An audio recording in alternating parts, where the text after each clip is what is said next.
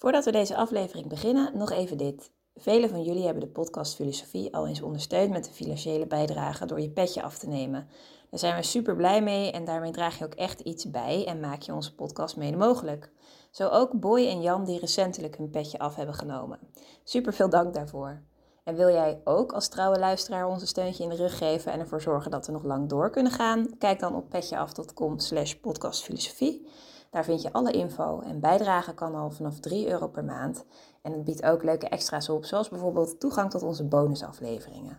Maar voor nu, veel plezier met deze aflevering. Mijn doel was niet om mij bezig te houden met het probleem van de waarheid, maar met het probleem van degene die de waarheid spreekt. Of met waarheid spreken als activiteit. Wat bedoelde Michel Foucault met waarheid spreken? Op welke manier geeft hij stem aan gemarginaliseerden? En is post-truth te wijten aan het postmodernisme? Over deze vragen en nog veel meer gaan we het de komende drie kwartier hebben. De gast is Martine de Prange, de denker die centraal staat, Foucault.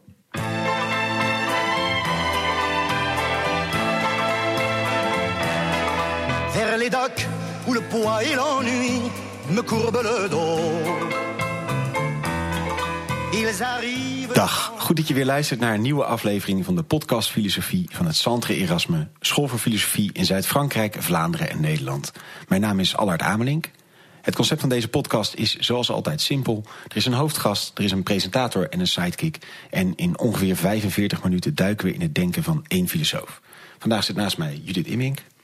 Hey Allard. Zwijstra Immink. Zwijstra Immink, ja. Het mag allebei. Het mag allebei, heel goed. Klopt. Uh, leuk dat ik er vandaag weer bij ben. En wij zijn vandaag in Amsterdam-Noord. En toen wij hierheen reden, toen waren we ons aan het verbazen over wat een ontzettend leuke plek dit eigenlijk is. Die we helemaal niet kennen. Dus, uh, nou... We kijken uit op uh, Amsterdam en op uh, tegelijkertijd ook heel ruimtelijk uitzicht. Dus uh, het terugkerende punt van het uitzicht hebben we ook weer gehad ja. Op deze manier. En we zijn namelijk te gast vandaag bij Martine de Prange. Zij is hoogleraar filosofie van mens, cultuur en samenleving aan de Tilburg University.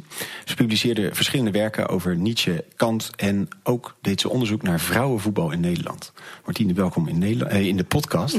Kort, welkom in welkom in Nederland, in Nederland ook. Ja, um, uh, kort, vrouwenvoetbal, Kant en Nietzsche, dat lijkt niet de meest logische combinatie. Wat, wat bracht je bij dat onderwerp? Nou, uh, wat me erbij bracht is dat ik zelf uh, heel lang uh, gevoetbald heb. Uh, ook op hoog niveau. En uh, een beetje bijhield uh, hoe de ontwikkelingen waren.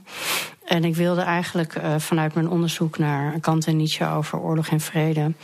Ja, dat was eigenlijk heel onbevredigend. Omdat ik dacht, ja, dan ga ik een uh, boek schrijven over het cosmopolitisme van Kant en Nietzsche. Uh, wat hebben de vrouwen in Afghanistan daar eigenlijk aan? Dus aanvankelijk wilde ik eigenlijk onderzoek doen naar uh, hoe sport wordt ingezet in conflictgebieden om meisjes te helpen om um, weer een beetje op de been te komen, zeg maar, psychisch en ook uh, ja, emotioneel. Uh, maar op een gegeven moment kwam er een of andere call van N W O langs uh, over uh, Nederlandse sport en toen zag ik dat en toen dacht ik, uh, ja, binnen anderhalf uur had ik een plan op papier staan over wat ik zou willen onderzoeken in Nederland aan het vrouwenvoetbal. En dat was supergoed uh, getimed, want we zijn in twintig dertien begonnen toen nog niemand het erover had. En in twintig vijftien ging het Nederlands uh, elftal naar Canada voor, om voor het eerst mee te doen aan het W K.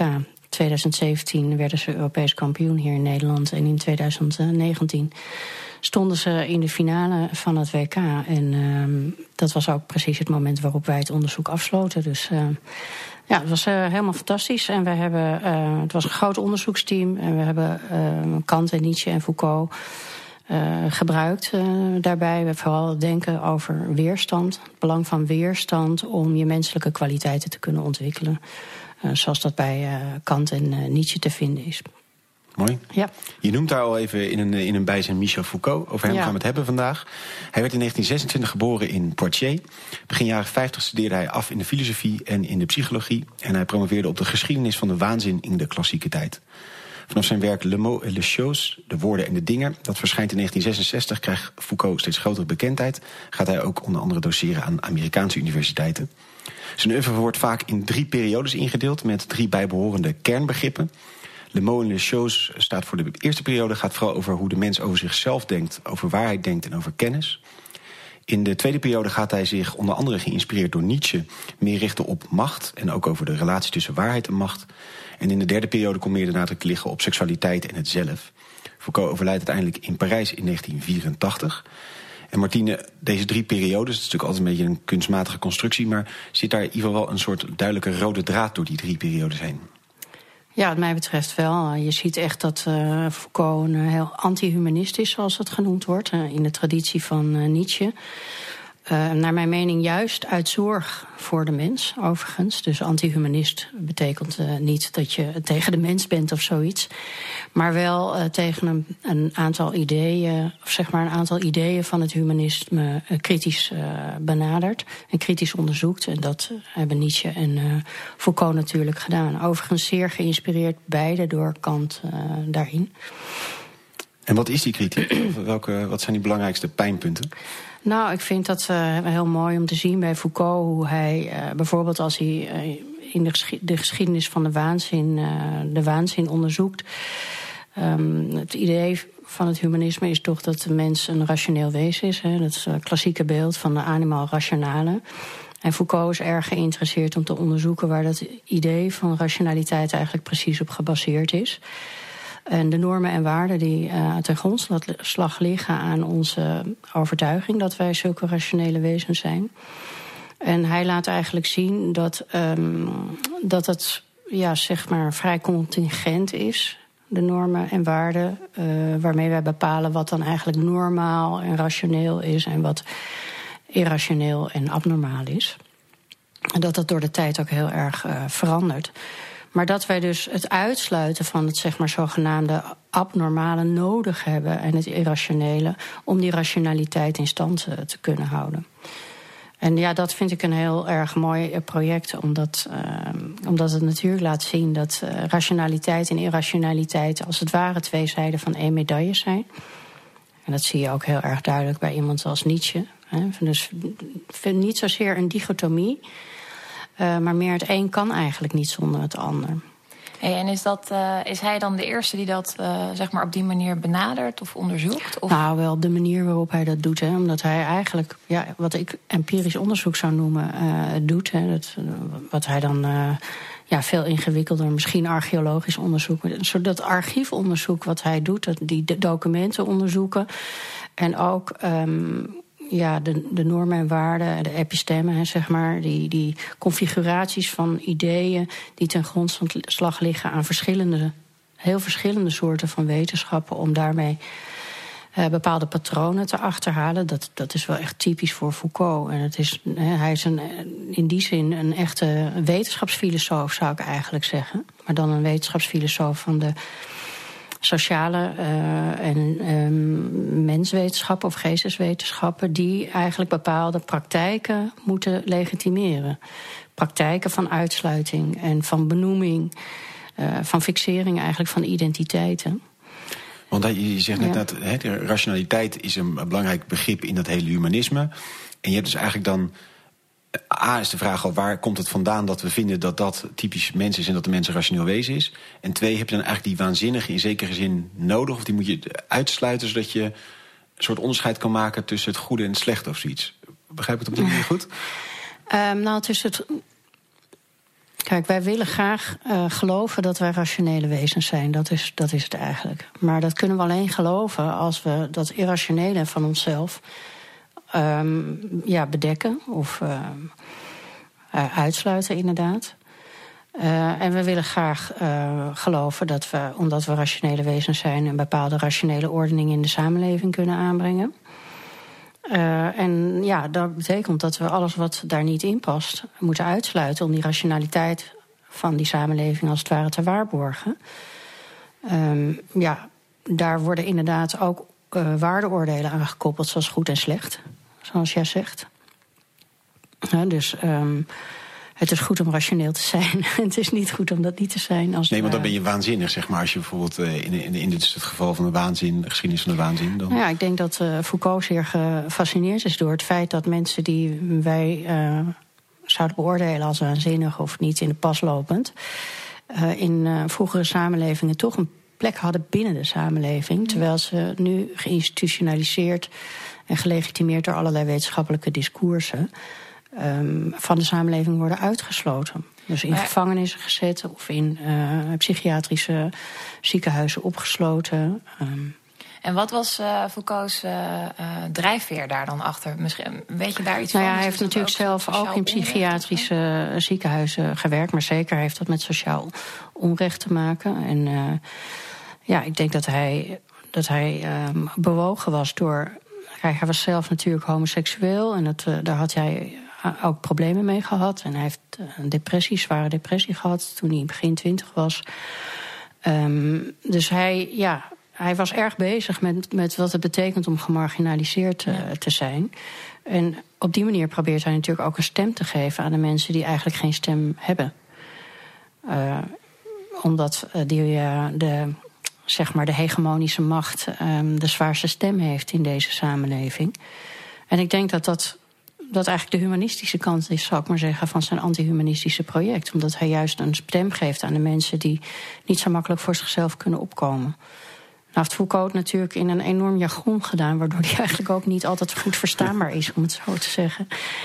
Uh, maar hij heeft een enorme invloed gehad natuurlijk in de geestes- en sociale wetenschappen met zijn uh, onderzoeken. Uh, bijvoorbeeld uh, iemand als Edward Said is enorm door hem beïnvloed, waardoor... Ja, die hele postkoloniale uh, studies en uh, de feministische studies zijn allemaal erg door het machtsdenken van Foucault uh, beïnvloed. En dat soort ja, studies zijn allemaal studies die eigenlijk gericht zijn op de emancipatie van minderheidsgroepen. Ja. Dus daarmee heeft Foucault ja, zo'n enorme waarde voor de twintigste eeuwse, ik zou zeggen, filosofie en cultuurwetenschappen. Niet alleen maar de filosofie natuurlijk. Ja, en misschien binnen de psychiatrie ook dan, of niet? Die antipsychiatrie, is dat ook, is dat ook door hem? Ja, ik, uh, de, zeker. Hij was, uh, was zeker van de antipsychiatrie. Naast het huidige neoliberale systeem in zekere zin dat ook. Want die sluiten natuurlijk gewoon maar zijn psychiatrische ziekenhuizen. Niet vanuit antipsychiatrische motieven overigens. Want de antipsychiatrie maar, is dat je eigenlijk zegt, je moet mensen dus niet... Uh, vastpinnen op die psychiatrische stoornis of... Maar überhaupt al, die hele fixatie van een identiteit... dat bevalt Foucault helemaal niet natuurlijk. Hij heeft uh, meer zoiets van, ja, het is typisch modern... om ons op een gegeven moment te gaan identificeren als een bepaalde identiteit. En dat is dan vaak gekoppeld aan een uh, seksuele identiteit. Uh, en dat moet dan normaal zijn, als het ware. En dat hele idee van een identiteit is eigenlijk... Um, heel benauwend. En uh, bijvoorbeeld in zijn geschiedenis van de seksualiteit pleit hij er natuurlijk voor om, uh, ja, net als de Grieken, meer te kijken naar seksuele v- verlangens en niet zozeer naar identiteiten. Hè. En, dus en verlangens zijn de basis. Zitten, zeg maar. Precies, je ziet nu natuurlijk in gender studies en transgender studies enzovoort, zie je dat ook weer heel erg. Van queer studies. Van we willen niet in die hoekjes geplaatst worden. Uh, dus die, die fixatie van identiteiten, ja, het is allemaal veel vloeibaarder. En dat hele vloeibare denken, dat is natuurlijk iets wat, wat Bauman uh, groot heeft gemaakt van het denken van, dat het vloeibaar is. Maar dat is, ik vind Bauman helemaal niet origineel, persoonlijk. Want uh, ja, dat was in, uh, is door de Fransen eigenlijk al lang uitgevonden en uh, begint met Nietzsche. Dus het begint al in de eind negentiende eeuw. En dat wordt met name door Bataille, vind ik, uh, opgepakt in de jaren dertig, zeg maar, van de twintigste eeuw. Dus al negentig jaar geleden. En vanuit Bataille en ja, denkers zoals Artaud, uh, natuurlijk misschien iets meer een theater maken, maar goed. Die hebben heel veel invloed gehad op het denken van, uh, van Foucault in dit verband. Misschien is het goed, we, er vallen wat namen. En uh, nou hebben we ja. nu een beetje de rode draad van Foucault, denk ik, uh, uh, geschetst. Misschien is het goed om even een stapje terug te gaan in de tijd... en te, te bekijken van uh, door wie is Foucault uh, met name beïnvloed. Um... Nou ja, waar, kijk, hij komt echt wel altijd weer terug op Nietzsche. Waar hij ook over nadenkt. Uh, Nietzsche is altijd aanwezig. Dus ik zou zeggen dat... Dat, dat Nietzsche uh, ja, misschien de allerbelangrijkste invloed is uh, op Foucault. Het kan zijn dat ik een beetje uh, bevooroordeeld ben, omdat ik zelf uh, Nietzscheaan ben. Maar ja, in ieder geval daar kan je toch gewoon echt helemaal niet omheen. Maar anderen zullen ook uh, zeker zeggen dat Heidegger een belangrijke invloed is geweest. Uh, ik vind uh, het heel interessant om te kijken naar de invloed van Kant ook op, op Foucault. Dat is een... een um, Ja, een beetje onderschatte invloed. Waar zelfs Foucault zelf ook van heeft gezegd van... ja, maar Kant is voor mij een stuk belangrijker dan men, dan men denkt. Dus in die zin, men heeft de neiging om hem inderdaad als, een, als anti-humanist en postmodernist... ook als een soort antimodernist uh, of anti-verlichtingsdenker uh, neer te zetten. Maar juist Foucault laat zien, denk ik, dat um, hij, maar wat mij betreft ook Nietzsche, juist een doordenken op wat, wat Kant al heeft gedaan. Hè. Kant heeft natuurlijk gezegd van, nou ja, we kunnen de wereld zoals die is niet kennen. We kunnen de wereld alleen maar kennen uh, zoals die zich aan ons voordoet. Waarmee hij een heel revolutionair standpunt in de epistemologie uh, heeft ingenomen. Dat nogal eens wordt overgeslagen overigens door hedendaagse zichzelf uh, modern noemende of modernistisch noemende denkers. Want um, ja, het is natuurlijk bijzonder problematisch als je uh, gaat proberen vast te stellen wat de grenzen van ons kennis zijn. En dan, dan blijkt je te moeten concluderen dat wij de werkelijkheid zoals die is in ieder geval niet kunnen kennen. En dat is, dat is ja, enorm, zo'n standpunt. En um, ik denk dat uh, als je Foucault of uh, Kant als verlichtingsdenker um, ja, wil verdedigen en wil zeggen van, we moeten terug naar, de, naar het verlichtingsdenken van Kant, dat je er niet omheen kan dat dit kritische project van hem um, onderdeel is van het zogenaamde verlichtingsdenken van Kant. Want als Kant het heeft over, he, we moeten zelf nadenken en we moeten onze eigen uh, rationaliteit uh, gebruiken, dan, dan is dat inderdaad, wauw, de verlichting, weet je wel, sapere oude. Uh, denk zelf na en uh, kom tot je eigen conclusies. Uh, zorg dat je de juiste kennis opdoet en uh, ja, uh, op, op basis daarvan gaat gesprek aan met uh, wat we tegenwoordig peers noemen.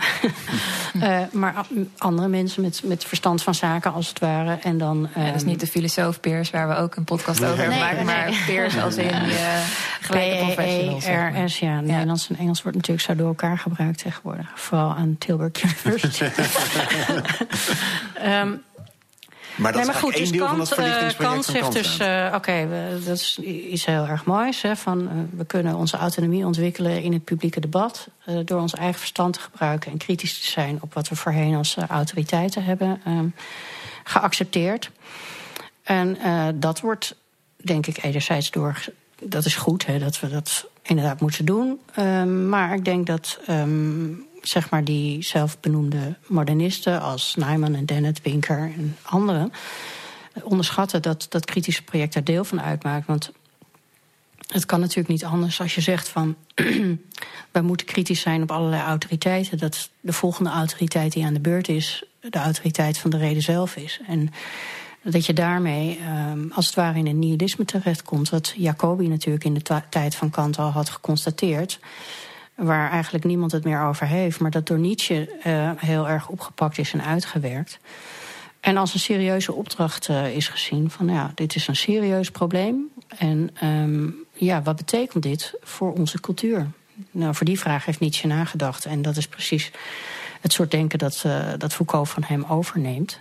Want je zegt net, net ja. uh, eerder van uh, Foucault zegt net, uh, wat rationeel is en niet rationeel bijvoorbeeld, dat is eigenlijk gewoon contingent. Dus dat is in zekere zin willekeurig, is een construct. Dat komt natuurlijk daarbij vandaan bij dat Kantiaanse denken van, we kunnen niet, het ultieme ankerpunt is er niet. Dus nee, daarmee dus het is, is het willekeurig wat er in deze tijd als logisch en niet logisch en nou ja, willekeurig. Het is natuurlijk cultureel bepaald. Dat is eigenlijk, het, is, um, ja, het heeft een historische achtergrond en het is cultureel bepaald. En dat zijn eigenlijk de De essentiële uh, veranderingen die, die Nietzsche aanbrengt in het denken van Kant. Hè. Kant die nog wel uh, een transcendentaal idealist is en uh, universele structuren ontwaart in onze reden. Dus oké, okay, we kunnen misschien de werkelijkheid uh, zoals die is niet, uh, niet kennen, maar we zien in ieder geval allemaal wel dezelfde boom.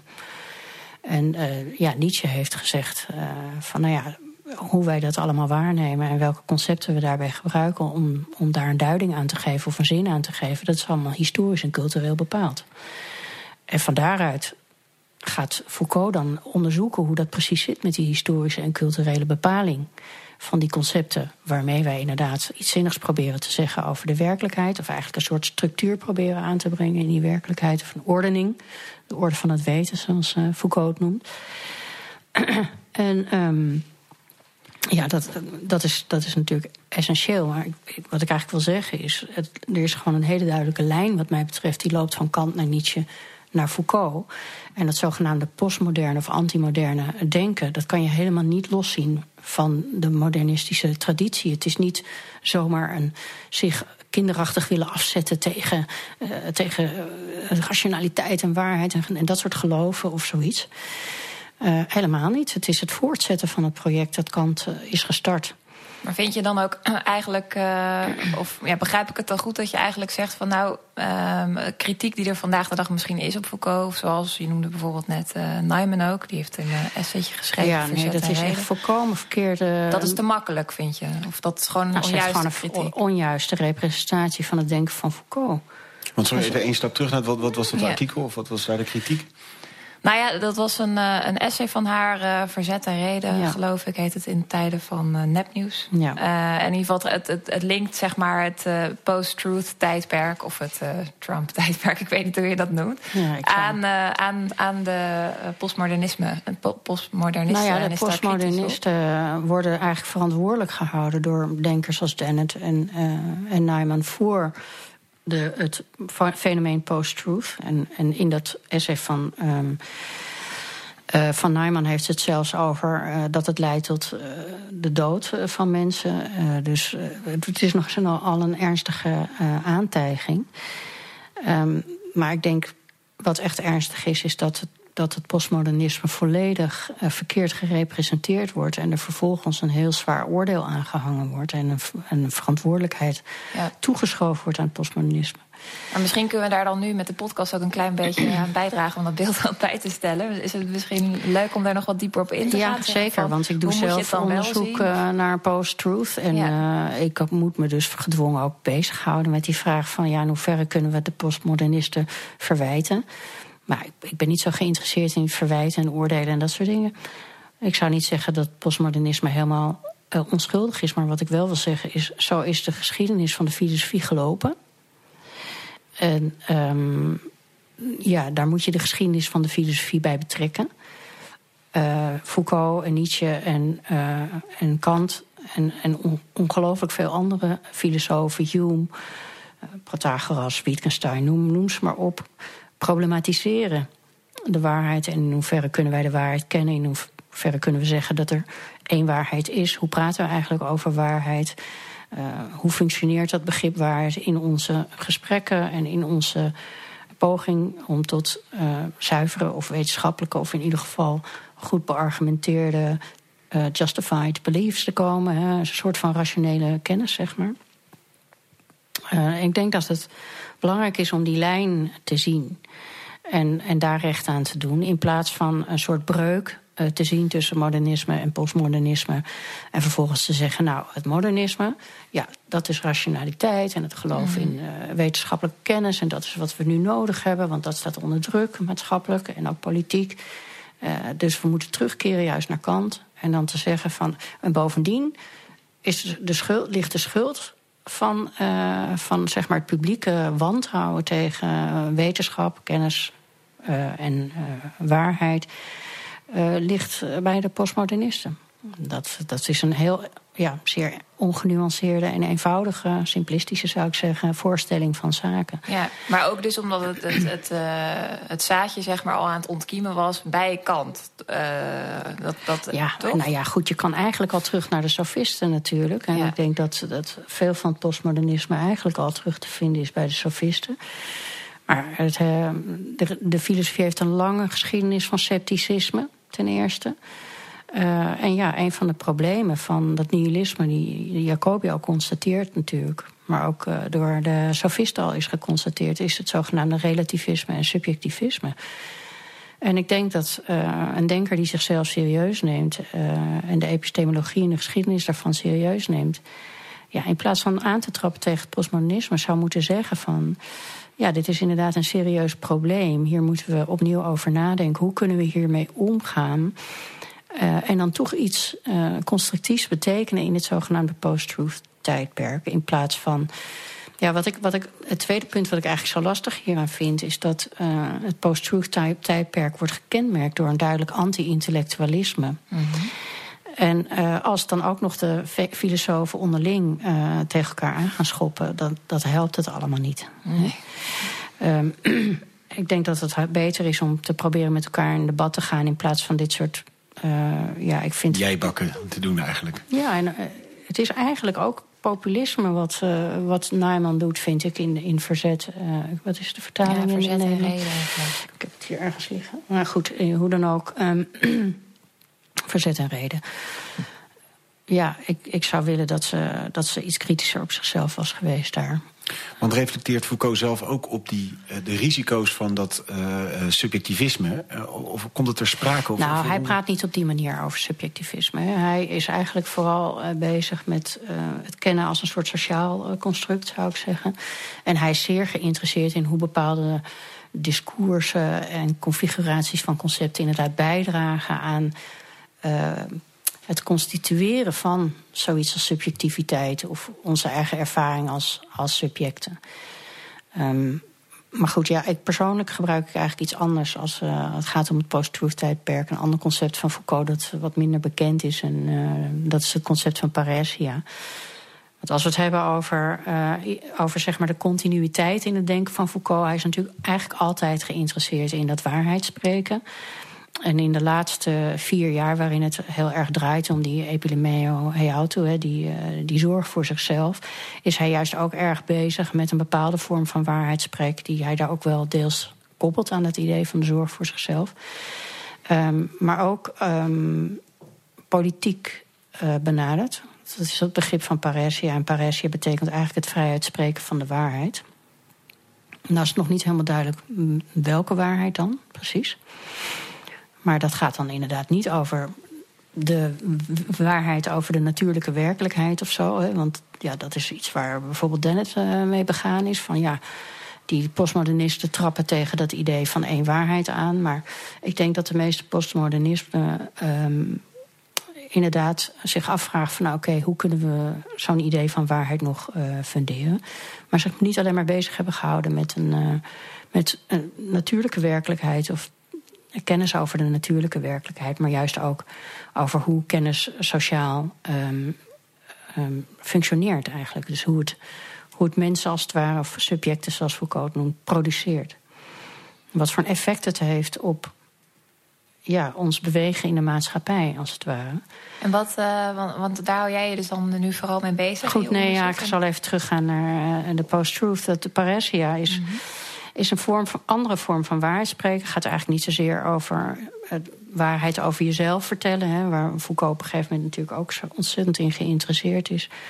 Hoe dat in de psychoanalyse um, gebruikt wordt. Van nou, we gaan nu jezelf als identiteit um, vaststellen door de waarheid over jezelf te spreken. Maar dat waarheidsspreken is eigenlijk een waarheidsspreken tegen de macht. Dus voorheen was hij erg geïnteresseerd in welke machtseffecten waarheidsspreken heeft. Bijvoorbeeld Uh, in de poging om uh, bepaalde mensen een identiteit van waan, waanzinnig of zoiets uh, aan te meten.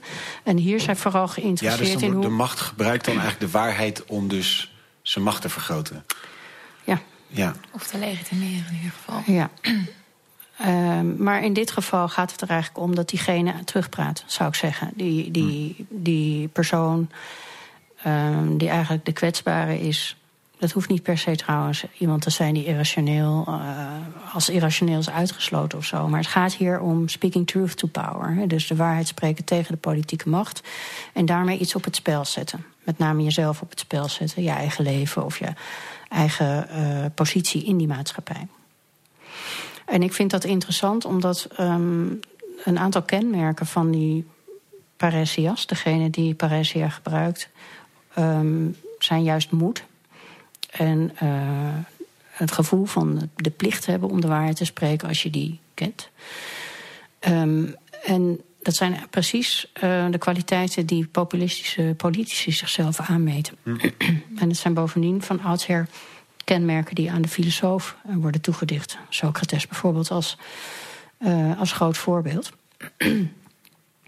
en uh, daarom uh, ja, gebruik ik het eigenlijk om na te gaan van ja, hoe kan je uh, zeg maar de populist uh, onderscheiden van, van degene die echt uh, de speaking truth to power doet, als het ware, vanuit een bepaald gevoel van verplichting tot de waarheid. En wat je daarin, ja, ik vind dat een spannend onderzoek, omdat uh, ik natuurlijk inderdaad opgevoed ben in die uh, postmoderne uh, traditie. Um, en dus juist ook vind dat die waarheid en claims daarop geproblematiseerd moeten worden. En tegelijkertijd als filosoof de behoefte hebben om de waarheid als het ware te redden. En het misbruik van, de waar, van het concept of, of het idee van waarheid in deze, dit, deze post-truth samenleving, die, dat gaat me juist aan het hart. En ik vind het interessant om te zien dat uh, Foucault bijvoorbeeld zichzelf juist nog filosoof noemt op het moment dat hij zich met waarheid bezighoudt. Hè. Zegt hij uitdrukkelijk van ja, ik, uh, ik, ben, ik ga er niet echt praten op dat ik dan een filosoof zou zijn, maar op het moment dat ik mij bezighoud met de waarheid, dan ben ik een filosoof. Dus voor, voor hem en ook voor Derrida en, en, en ook uh, zelfs ook Nietzsche in de waarheid blijft juist een, een soort van ankerpunt. Uh, om te zeggen van ja, dit is filosofie. Filosofie houdt zich bezig met de waarheid en met problematisering van de waarheid. Uh, en op dit moment is het zo dat in de post-truth samenleving, zoals ik het zie, mensen te pas en te onpas het begrip van waarheid gebruiken als ze uh, niet meer dan een soort van meninkje uh, uiten. Ja, maar ik durf het tenminste te zeggen. Ja, maar Geert Wilders heeft tenminste de moed om te zeggen waar het op staat. Ja, is dat dan, is dat dan parrhesiastisch uh, zijn, is, is een beetje mijn, uh, mijn vraag. Nee, dat is eigenlijk alleen die moedcomponent die daarin zit. En de, de, een soort durf. Ja, maar hoeveel moed is het nou eigenlijk? Als je, als je uh, willens en wetens uh, tegen schenen schopt. Ik nee. weet niet of dat nou... Uh, dat is, het, heeft, het is meer om, um, om het volk te vleien, zoals uh, de Grieken uh, populisme kwalificeren. Hè, de vleierij van het volk. Dan dat je nou uh, echt ontzettend moedig bent. Ik bedoel, voor iemand als Wilders lijkt het me er ook een beetje om te doen. Hè, zo'n proces. Uh, ja, en ja. We hebben het nu over post-truth. En uh, gelijk in de mond uh, nemen we ook zeg maar populisme. Is, ja. is post-truth iets wat uh, daar echt bij hoort? Is het een, dus ook een soort politiek verschijnsel zeg maar, in onze tijd? Of is het ook iets wat ook buiten de politiek bestaat? Uh, nee, ik zou zeggen dat de post-truth... Ja, ik noem het een, een tijdperk of een samenleving. Je hebt ook post-truth politics. Het is, er worden heel veel verschillende zelfstandige namen worden aangekoppeld. Maar je kan het een niet zonder het ander zien, volgens mij. Tenminste, je zou wel uh, uh, kunnen nadenken over populisme zonder over post-truth na te denken. En je kunt deels uh, over post-truth nadenken zonder populisme. Maar het zijn twee verschijnselen die heel erg bij elkaar uh, horen. Uh, tegelijkertijd denk ik, ja... Door, de, door het huidige zeg maar misbruik van, van de waarheid... iedereen die maar claimt de waarheid te spreken... zonder echt na te denken over wat het nou is. Als waarheid denk ik van ja, als filosoof hebben we nu dus de taak... om uh, weer duidelijk te maken van wat betekent het eigenlijk... waarheid, wat is de relatie tussen waarheid en mening... en wat is daarmee ook de relatie tussen waarheid en democratie. Dus op de een of andere manier is, uh, is dat begrip van waarheid... en, en ook uh, waarachtigheid heel erg belangrijk in een democratie... Tegelijkertijd um, heb je eigenlijk geen democratie zonder een pluralistisch beeld van waarheid. Want ja, je wil geen absolute waarheid. Dat zou meteen tot totalitarisme leiden. Totalitaire staat. Naar Platoons model, denk ik. Of allerlei andere modellen. We kunnen, we kunnen ook hedendaagse... Theocratie, ja, theocratie natuurlijk. Um, ja. Dus ik denk dat, uh, ja, dat juist filosofen nu nodig zijn om, om hierover na te denken. En het is dus interessant dat de democratie juist een pluralistisch uh, beeld heeft van, van de waarheid of nodig heeft. Ja, terwijl er tegelijkertijd zo'n, zo'n roep is om een soort terugkeer naar een geloof in de waarheid. Ja, over wat voor soort waarheid hebben we het dan? En zitten er aanknopingspunten in Foucault op, de, op dit gebied? Van waar het heen zou moeten? Nou... Ja, dan komt hij dus echt met Nietzsche aan. Hè. Dus hij heeft, het, uh, hij heeft het zeker over... Ja, op het moment dat de waarheid weer een probleem wordt... Hij heeft, kijk, hij is overleden in negentien vierentachtig, dus dat is uh, voor het post-truth tijdperk. Maar elk moment dat, dat de waarheid uh, geproblematiseerd moet worden of wordt... dan moeten we terugkeren naar Nietzsche volgens uh, Foucault. Dus dat is wel een van de dingen die ik dan ook doe in mijn onderzoek. Um, en... En ik betrek ook Kant erbij, want ik zie Kant als een, eigenlijk ook als een voorbeeld van een parrhesiastische filosoof of een publieke intellectueel. Iemand die, zijn, die juist in zijn Wat is verlichting essay, uh, parrhesia, dus het, het recht op vrij spreken, vrij uitspreken van de waarheid gebruikt en zich toe-eigent om juist de machthebber Frederik de Grote in dit geval te vragen om uh, zeg maar het volk, of in ieder geval de geleerden, meer vrijheid van spreken te geven. Ik maar vind dat een heel mooi mechanisme, met... als ik het eventjes ja. mag uitpraten. Ja, ja, Omdat ik, ik dit nou juist het, heel, ja, het meest uh, mooie vind van, uh, of het mooiste vind van mijn hele onderzoek. Dus dat, uh, dat ja, Kant eigenlijk juist in wat is verlichting, die dat sapere oude toepast, zelf die dat de reden gebruikt, zeg maar, om uh, het publiek gebruikt uh, om precies daad bij het woord uh, te voegen. En ja, heel performatief is het. Hij laat zien wat hij precies bedoelt in dat essay. En volgens mij wordt hij eigenlijk niet heel erg op die manier gelezen. En ik denk dat het heel interessant is om hem op die manier te lezen, omdat je dan die koppeling ook krijgt tussen het verlichtingsdenken en het parrhesiastische denken van Foucault, en eigenlijk zo weer een lijn kunt maken van Socrates naar Kant, uh, uh, naar Foucault. En uh, je daarmee eigenlijk ook ziet dat Foucault op meerdere manieren gebonden is aan Kant. Niet alleen maar omdat de verlichting voor hem een... Hij zegt zelf in zijn essay What is Enlightenment van ja, ik ben een echte verlichtingsdenker, maar verlichting voor mij is vooral een ethos, een bepaalde attitude, een houding, filosofische houding, een bepaalde kritische houding. En ik vind het vrij opmerkelijk dat wanneer hij zijn colleges gaat geven over parrhesia, hij juist begint over Kants essay van wat is verlichting, maar nergens zegt dat Kant, Kant een parrhesiastische filosoof was. Uh, voor mij is, dat, uh, is Kant juist het voorbeeld van de parrhesiastische filosoof op dat moment. Nou mag jij weer.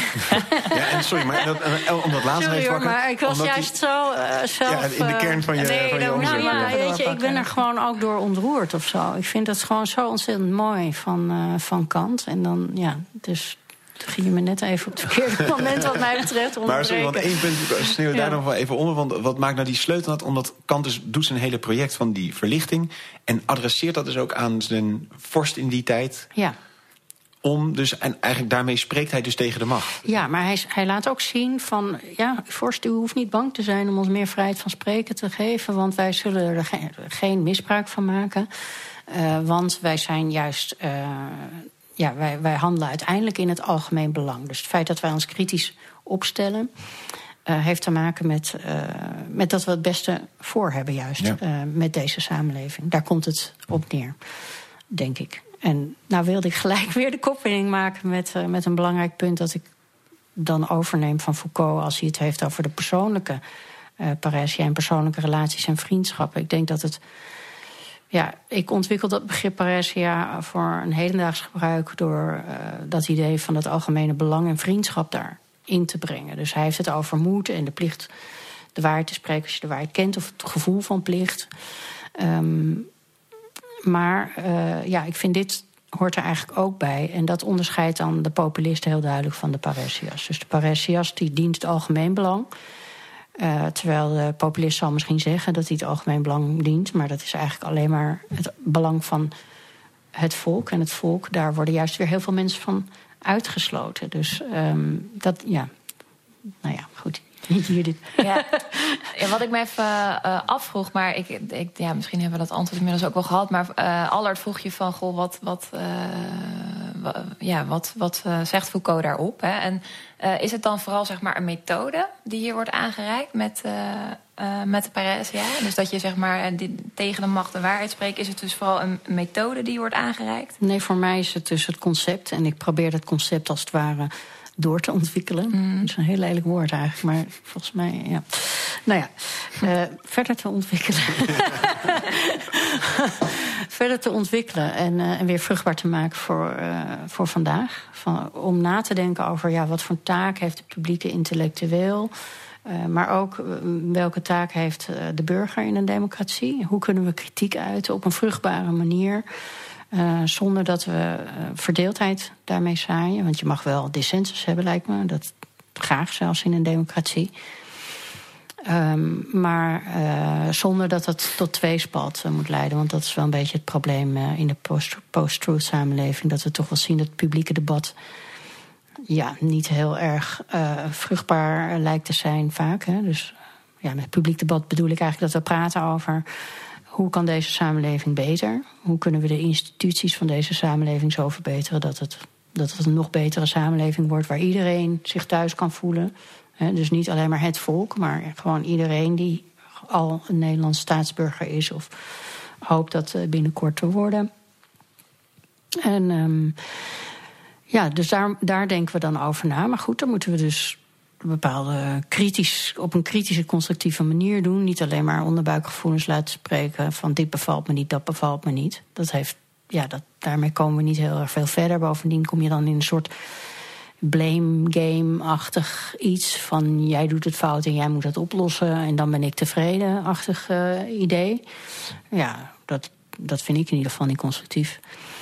En um, ja, als ik mijn studenten probeer bij te brengen van ja, wat is kritiek dan eigenlijk en wat is de verhouding tussen waarheid en, en meningsvorming, dan denk ik dat is interessant om terug te gaan op die begrippen parrhesia en, uh, en ook dat kritische denken van Kant. Van ja, je moet proberen je goed te informeren uh, en, en een bepaalde, op basis van bepaalde unieke ervaringen of expertise, dan kun je een bepaalde visie ontwikkelen of een bepaalde mening, waarmee je dan uh, probeert het algemeen belang te dienen. Eigenlijk zoals Kant dat een beetje formuleerde aan Frederik de Grote, van we zijn hier eigenlijk constructief bezig. Dat gebruik, woord gebruikt hij natuurlijk niet in What is Enlightenment. Maar wel, wees niet bang, we gaan geen revolutie veroorzaken, we gaan geen uh, upheaval uh, um, veroorzaken. Um, we zijn hier eigenlijk juist om, om de zaak beter te maken voor iedereen. Te goede trouw eigenlijk, hè? Te goede trouw, ja. Dus het is um, ja, dat als, als concept. Maar het tweede wat, wat, wat ik heel belangrijk vind is dat Foucault zegt van ja, uh, wij zijn filosofen, we houden ons bezig met de vraag van de waarheid. Nou, post-truth dwingt ons volgens mij om ons opnieuw te bezinnen op uh, de betekenis van waarheid en de, de publieke waardering van waarheid. En ook van uh, de goede trouw, waarheidsgetrouwheid. Um, en dan zegt Foucault van uh, ja, de vraag die we moeten stellen is um, niet meer de metafysische vraag van wat is waarheid, maar wie spreekt de waarheid? Ja, dat lijkt me precies de vraag die we nu moeten stellen. Want ja. dat, dat onderscheid kunnen we dus niet maken. En dat probeer ik met behulp van het idee van de, je hebt de parrhesiast en je hebt de populist, die maken dezelfde claims eigenlijk. Maar uh, wanneer is iemand ja. nou echt een parrhesiast en wanneer, wanneer niet? Ja, op die manier probeer ik dat te onderzoeken. En tegelijkertijd ben ik het ook niet met Foucault eens dat we de metafysische vraag opzij moeten schuiven. Hoewel ik postmodernist ben, denk ik dat we heel duidelijk moeten praten, juist met mensen als Dennett en Neiman enzovoort. Ja, wat bedoelen we eigenlijk precies als we waarheid zeggen? Want de waarheid spreken tegen, wat is dat? De waarheid spreken tegen de politicus. Nou, dat is denk ik eigenlijk meer zoiets als een inzicht of een visie hebben op hoe de samenleving eruit zou moeten zien, dan dat het nou echt dé waarheid is. Je zou wel kunnen zeggen, uh, op het moment dat de parrhesiast eigenlijk tegen de heerser ingaat vanuit het algemeen belang, dan is dat vaak om te vragen om meer rechten voor een deel van de bevolking die dat op dat moment niet heeft. Dus dat is het inderdaad opkomen voor bepaalde burgerlijke belangen. Um, en dan ja, is, is de waarheid weer... Ja, wat is de waarheid dan? Ja, inderdaad, een, in, een inzicht of een visie, daar moeten we... Dus over nadenken, jij wou... Ja, ja, nee, dankjewel. We zijn uh, inmiddels al drie kwartier onderweg. Dus uh, oh. ik ga uh, richting een, een afronding. Ja. We hebben gehoord over Michel Foucault. En uh, we begonnen even met uh, de drie periodes in zijn, uh, in zijn denken. Maar Martine zei al snel, er zit een duidelijke rode draad. En dat hebben we gekenmerkt als anti-humanisme. Een kritiek op het klassieke beeld van de mens als rationeel wezen. Dat we met onze rationaliteit onze irrationaliteit kunnen temmen. En... Um, Wat daar belangrijk in is, is namelijk dat die rationaliteit niet een absoluut gegeven is. Dat is een historisch en cultureel construct. En eh, waarheid, zien we sowieso, zit dicht tegen de macht aan. En eh, door de rationaliteit zoals een ultieme claim neer te zetten, kan het ook gelinkt worden aan de macht en ook ingezet worden om alles wat niet voldoet aan dat beeld van hoe het moet zijn uit te bannen. Vandaar bijvoorbeeld ook zijn onderzoek naar de geschiedenis van de waanzin. Um, we zien steeds dat inderdaad die niet-rationele elementen moeten worden uitgebannen om zo eigenlijk dat beeld van die rationaliteit in stand te houden.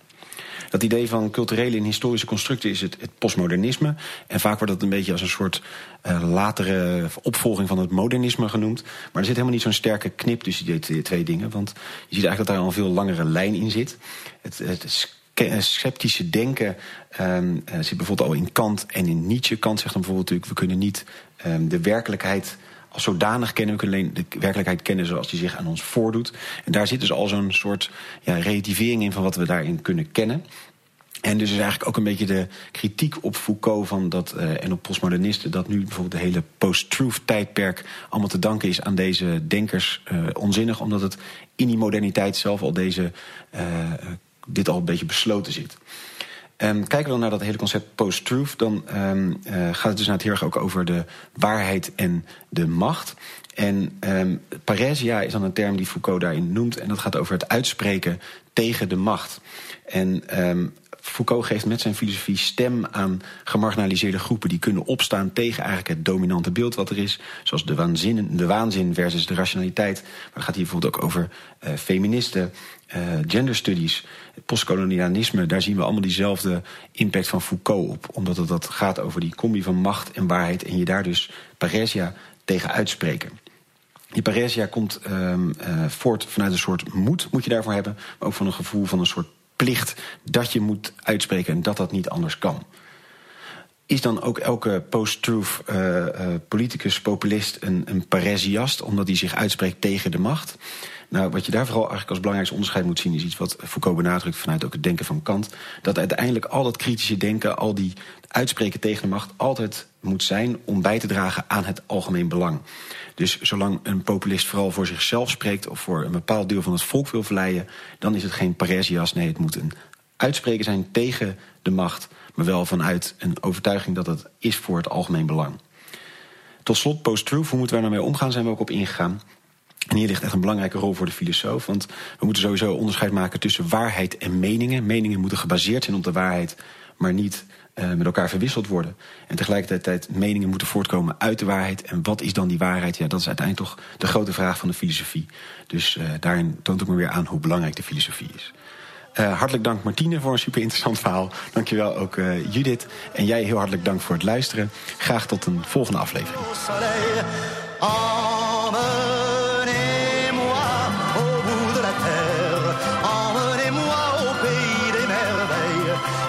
Semble que